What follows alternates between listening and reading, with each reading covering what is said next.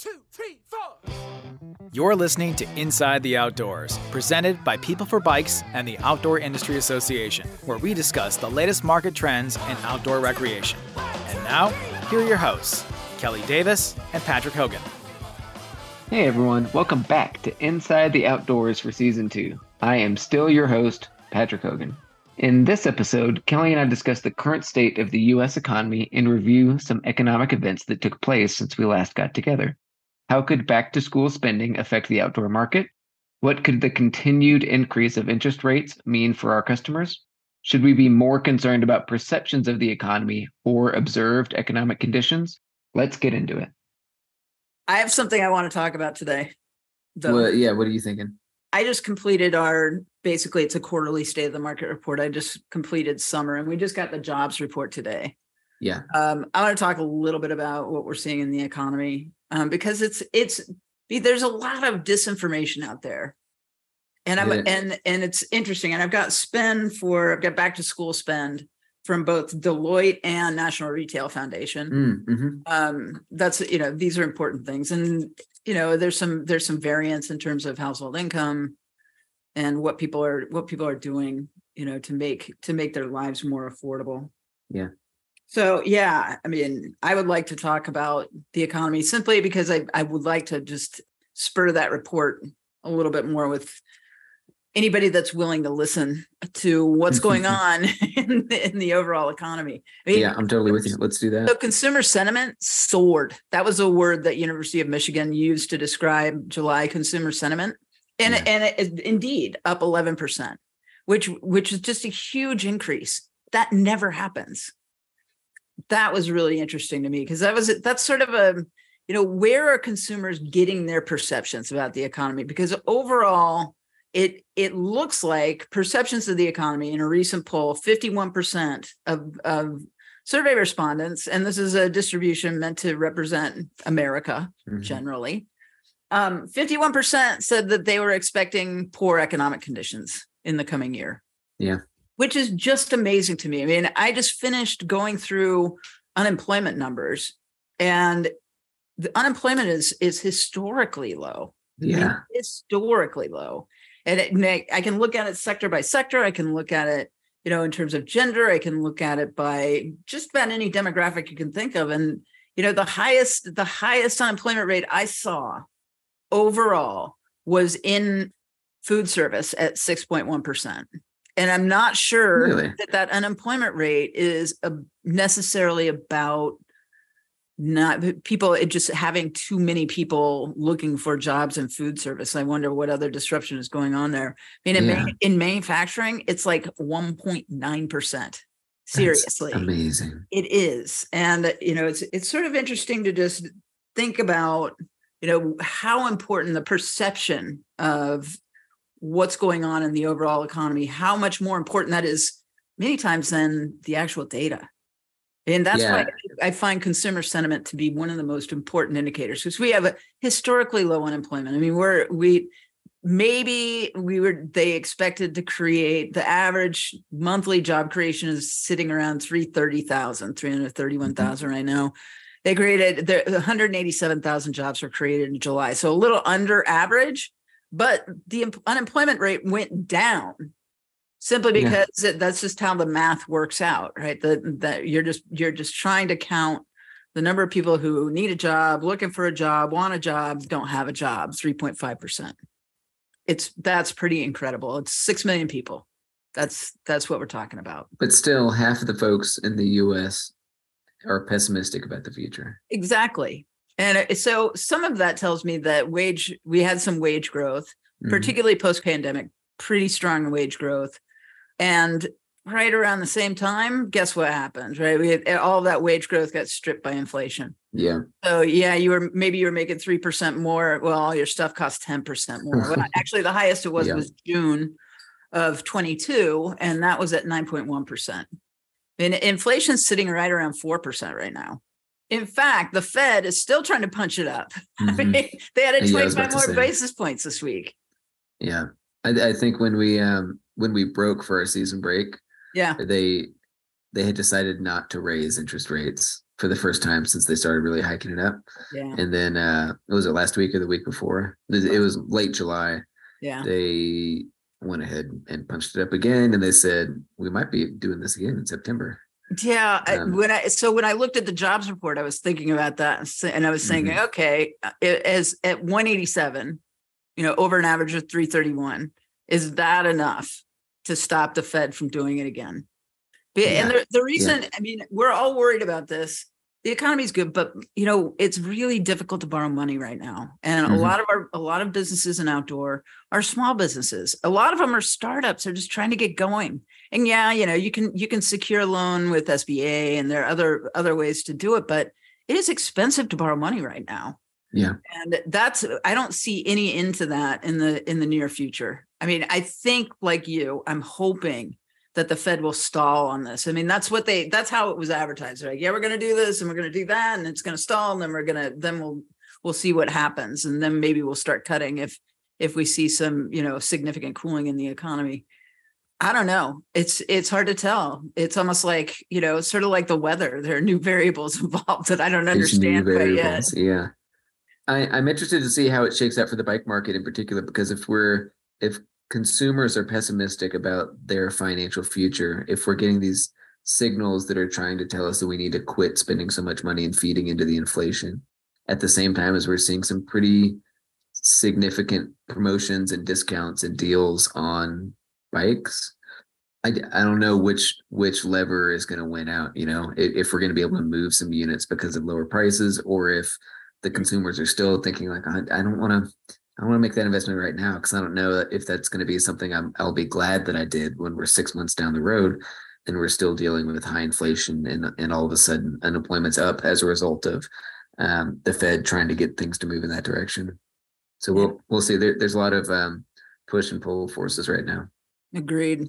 Well, it's it's unlikely that inflation will turn around and, and start going up again if unemployment goes up. Right. There's Yeah, yeah. You know, that's there. There's a correlation there, and that's that isn't how it works, basically.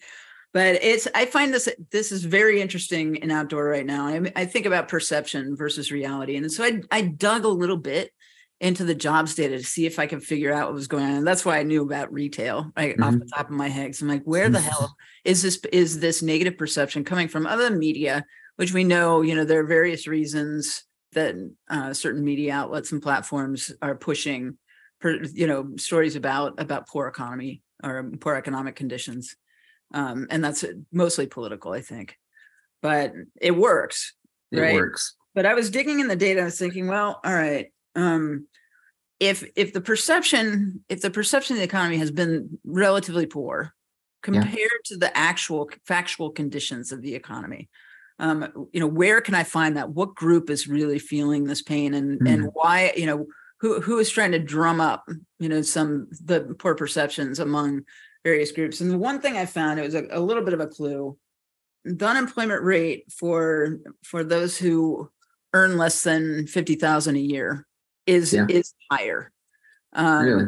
and inflation is is definitely you know especially the cost of housing and recently the cost of of energy went down but it recently went back up Yeah. That really affects that really affects people in that demographic simply because they're kind of living paycheck to paycheck.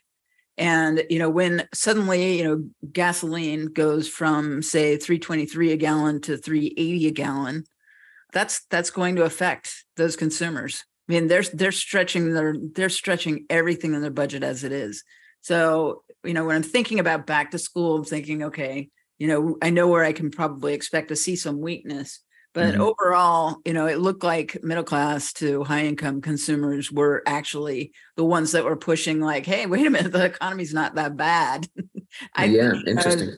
um, and inflation's down. Just because prices aren't rising anymore doesn't mean that we're all completely comfortable with where they landed, right? But that group is spending about the same, and about twenty percent are spending a little bit more, and that's that's back to school. So back to school is here, and everybody always wants to know what you know what to expect. Uh, Deloitte does a big study every year, and so does the National Retail Federation. Both of them do projections, and the National Retail Federation um, projected an increase of about $25 per family spend. And that went from basically from 872 last year to 895 this year. So a little bit more. Um, but Deloitte predicted a decrease actually from uh, 661 last year down to 597 this year. Really? Yeah, really. I thought that was pretty interesting. I mean, usually you can those two do not do not necessarily disagree. I mean, if I put it on a distribution, both would probably be within a reasonable margin of error. Sure. But but I thought it was I thought it was pretty interesting um, that they differed. Um, I think both of them basically say, you know, it's it's going to be relatively static in terms of spend, which isn't necessarily good. I mean, usually you want to see a three to five percent increase, Hmm.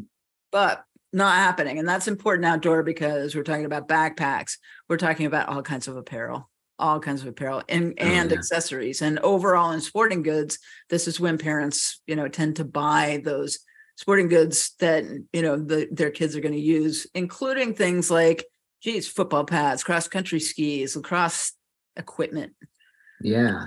helmets, cleats. Yeah, absolutely. And so, I mean, really trying to understand um, who's feeling the pain and, uh, you know, who's who's getting ready to spend a little bit more on their kids as they go back to school this year is is, you know, pretty interesting.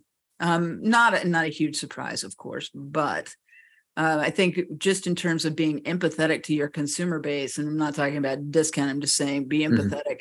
They're having to make some pretty hard choices. Yeah, no doubt. Yeah, this is an interesting time for the bike industry too, because we usually see a little bit of a bump in in accessories. You know, like I'm, I'm thinking of um, bike locks and things as kids are getting ready to ride their bikes back to school, and and like little little bits of maintenance um, components and stuff, and and maybe even some youth models moving. And we do expect the youth models to be leading the way for the bike market recovery in terms of unit sales, because we we had a pretty significant dip in 22 and, and so far in 23 we haven't sold we, we've sold fewer bikes in 23 compared to any other year that we've measured back to 16 but but yeah you, you have an important message there like let's be let, let's take into account everything else that's going on in that family's budget as we're um as we're looking forward to that market Yeah, I mean, frankly, when when I was working specialty retailer uh, retail in in Hawaii of all places, right? You think everybody's got money in Hawaii? Not true. But No. every once in a while, you, you know, you get a customer and you just recognize that you know they they need they're looking for something that's price effective and and yeah and it's not going to fall apart.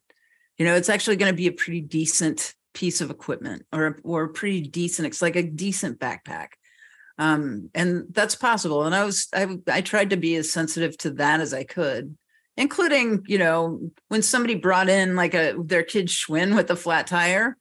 Not to point and laugh, man. Just go ahead and fix a tire and help them out yeah um, being empathetic to customers is is really going to be key and you know do do the right thing for that customer yeah i love Mhm. that yeah even though i think our specialty shops may be not in the best position right now too but you know like that's that's how you're going to create and maintain like a long-term relationship with that customer so they're coming back. Yeah. I think that that customer service definitely goes a long way when the perception of the economy is it's it's not great. I've got to watch every mm-hmm. dime everything every penny that goes through my bank account i've got to pay t- attention to because it could be the difference between having you know my prescription for the month or not. Yeah Hopefully, it's Yeah. just the difference between like having like a, a spiffy new bike tire or something. yeah yeah OIA is going to put out the summer state of the market report yeah right around August 15th that contains a thorough analysis of all of these vectors in the economy. You know, it, it starts off with inflation, looks at unemployment and employment, looks at um, interest rates and borrowing. Yeah, there, and there are a couple of special sections in there. I think everybody will appreciate just just to paint a picture of what we're seeing in the economy. And it's it's pretty technical paper. I mean, it's it's not. I don't provide you with a whole lot of opinion. This is just straight yeah data and analysis and a, and a, just a um, look at at various vectors of or really indicators of economic health. Perfect where, where can folks find that because i think It- this this podcast is going to land before that link is ready Thank you for asking. let me set you up Thanks for asking, man. No, you Mhm. can get that. Uh, it just go to outdoorindustry.org Yeah. and and click on the research tab and it'll pop right up for you and that is available to, to anybody that would like to have it and so We Yeah. can put a link in the description. exactly Cool.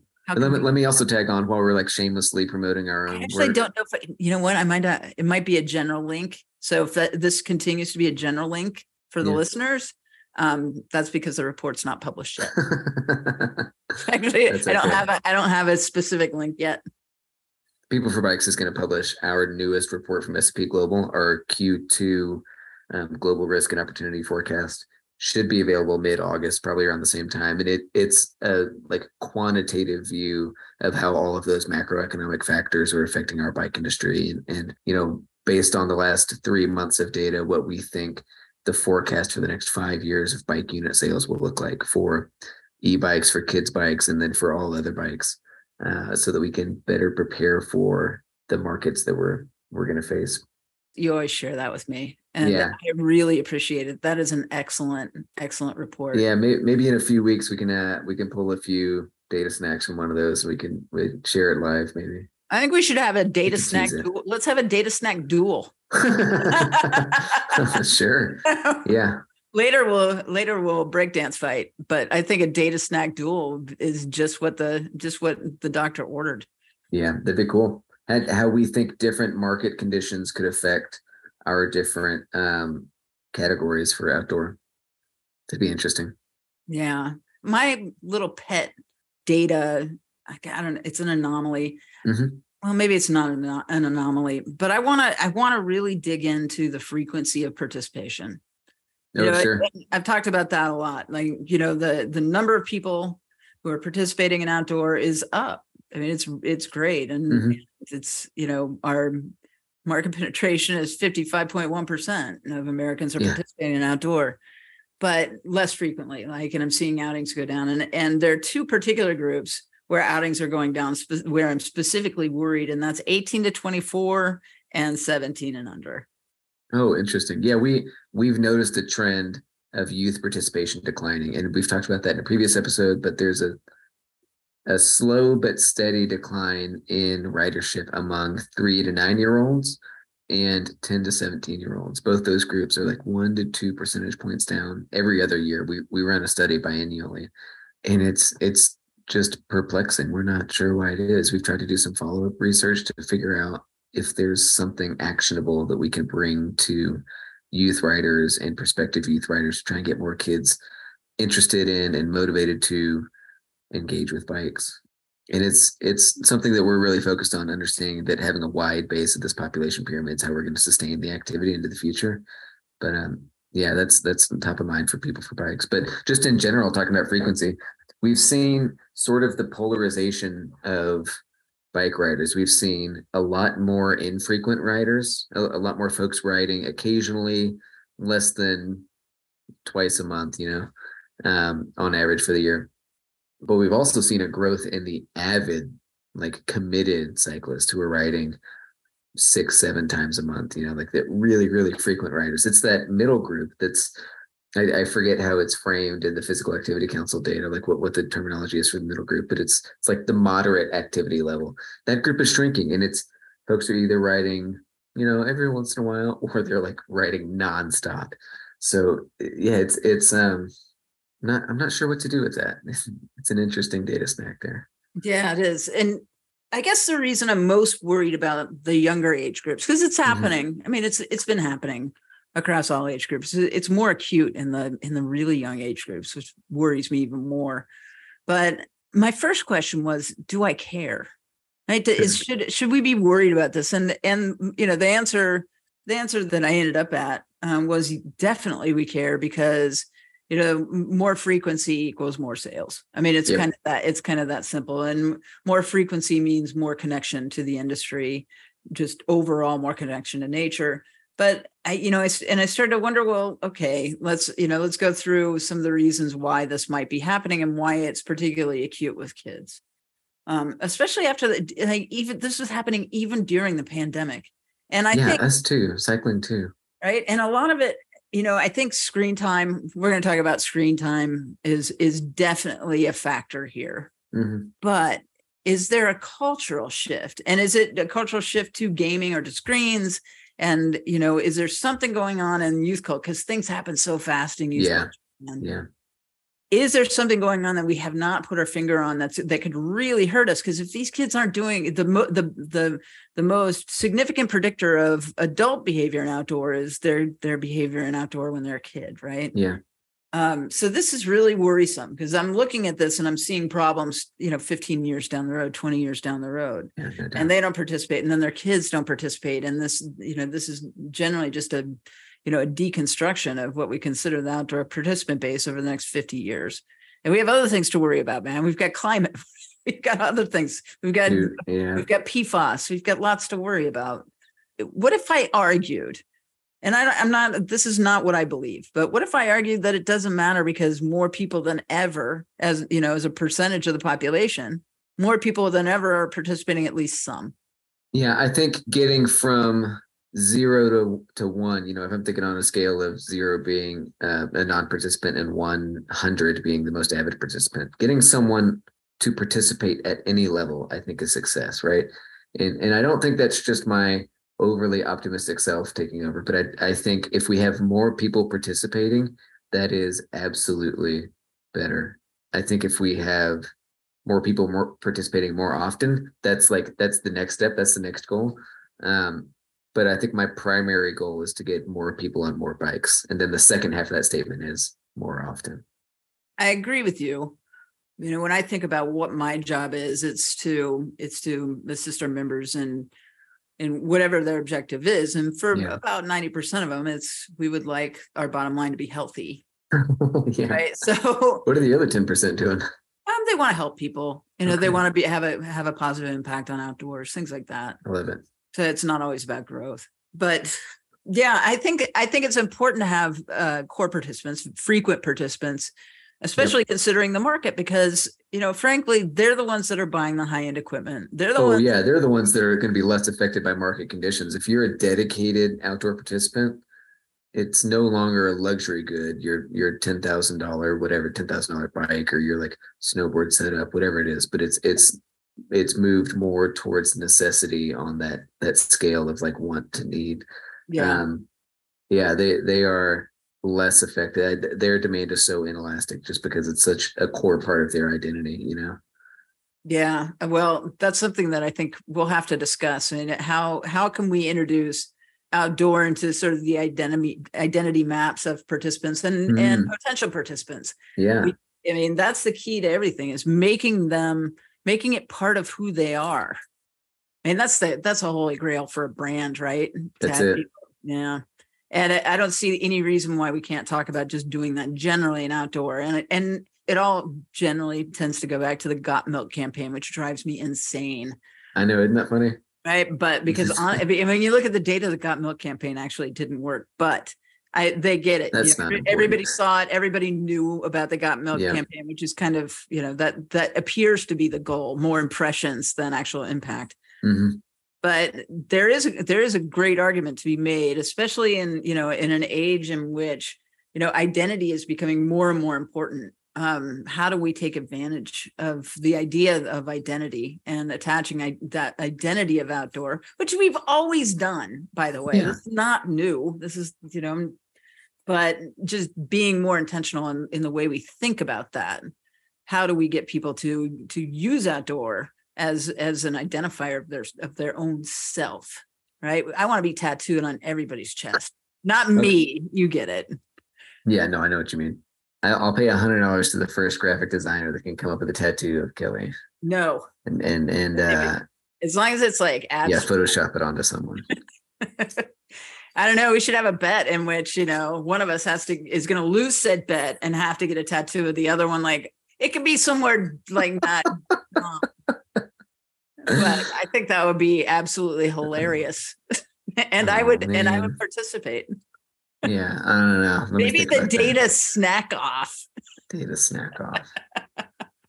we left off last season thinking we'd solved everything. The Fed quit raising interest rates, participation was up, everything was uh, gold stars across the board. It looks like we still have more work to do. So here we go for season two of Inside the Outdoors. No, we're all, look. We're Job always security. we're always going to have work to do. Yeah, yeah, yeah. It's a great thing. I mean, it's there's never there been a, ought to always be questions. yeah, there's never been a year in my career when it was like everything's great, we don't need you. well, I have I have had years as a consultant when people said that, but they weren't correct. yeah. Um, well, they maybe. maybe they just didn't have money to pay you. That was a problem. yeah, you know i think that that economic conditions are actually you know i think that factually they're just they're better than perception and there's a lot of opportunity out there yeah, uh, you know i want to i want to focus on various opportunities in the market and various opportunities in the participant base in the second season and i think it's going to be exciting because i know we, we're going to have more people on to address these specific you. issues and you and i are both doing a lot of reporting out um, with people for bikes and with um, outdoor industry association. So it's kind of nice to be in a season in which we get to talk about things that we're working on for you know our members and beyond. I always consider summer like the end of summer is like the end of my rotation right? Like, Yeah. like the, you know fall is the beginning of the year. And i'm going to bring on um, one of my favorite climatologists and i hope i can get her elizabeth burakowski is going to come on. And it, you know it's not going to be a super happy episode but wow you know she she's i've been friends with and colleagues with elizabeth I, I don't even know if i have the i can call her a colleague. She's amazing. I mean she's she's doing some amazing stuff. She's at the university of new hampshire. She's a uh, yeah and she was doing a fellowship when i met her she's doing a fellowship with noaa in Oh, yeah. boulder in boulder so we were talking a lot about what was going on in 2013 believe it or not It's a while ago. and uh, you know especially as we approach winter you can find a meteorologist or a climate you can't find many climatologists to say this but the people that are predicting the weather Mhm. you can get anybody to say fucking anything about what this winter's going to look like right now and it's it is super weird because it is an el nino it's a strong el nino Yeah, which which yeah. usually you know that usually creates very specific conditions but the water in the atlantic is off the charts historically hot. And nobody knows how that how that may affect the you know a typical el nino pattern. It runs everything from it's never going to snow in the northeast again to next year we're going to be buried in snow and we'll never get out so it's- I don't that's a cliffhanger. Yeah, it's but it's it what's happening with what's happening with weather is really interesting because we were joking earlier about introducing new variables that we don't understand for into sure. a, into a complex equation and things can get thrown into chaos. And I I mean, I think that we're seeing some of that in weather right now. It's it's it's and I think it's one of the most interesting times to talk about climate and climate science and and actual weather and weather patterns. I'm really looking forward to that one. Let's get into a new season. Right on. Thanks for listening to Inside the Outdoors, presented by People for Bikes and the Outdoor Industry Association. We'll see you next time.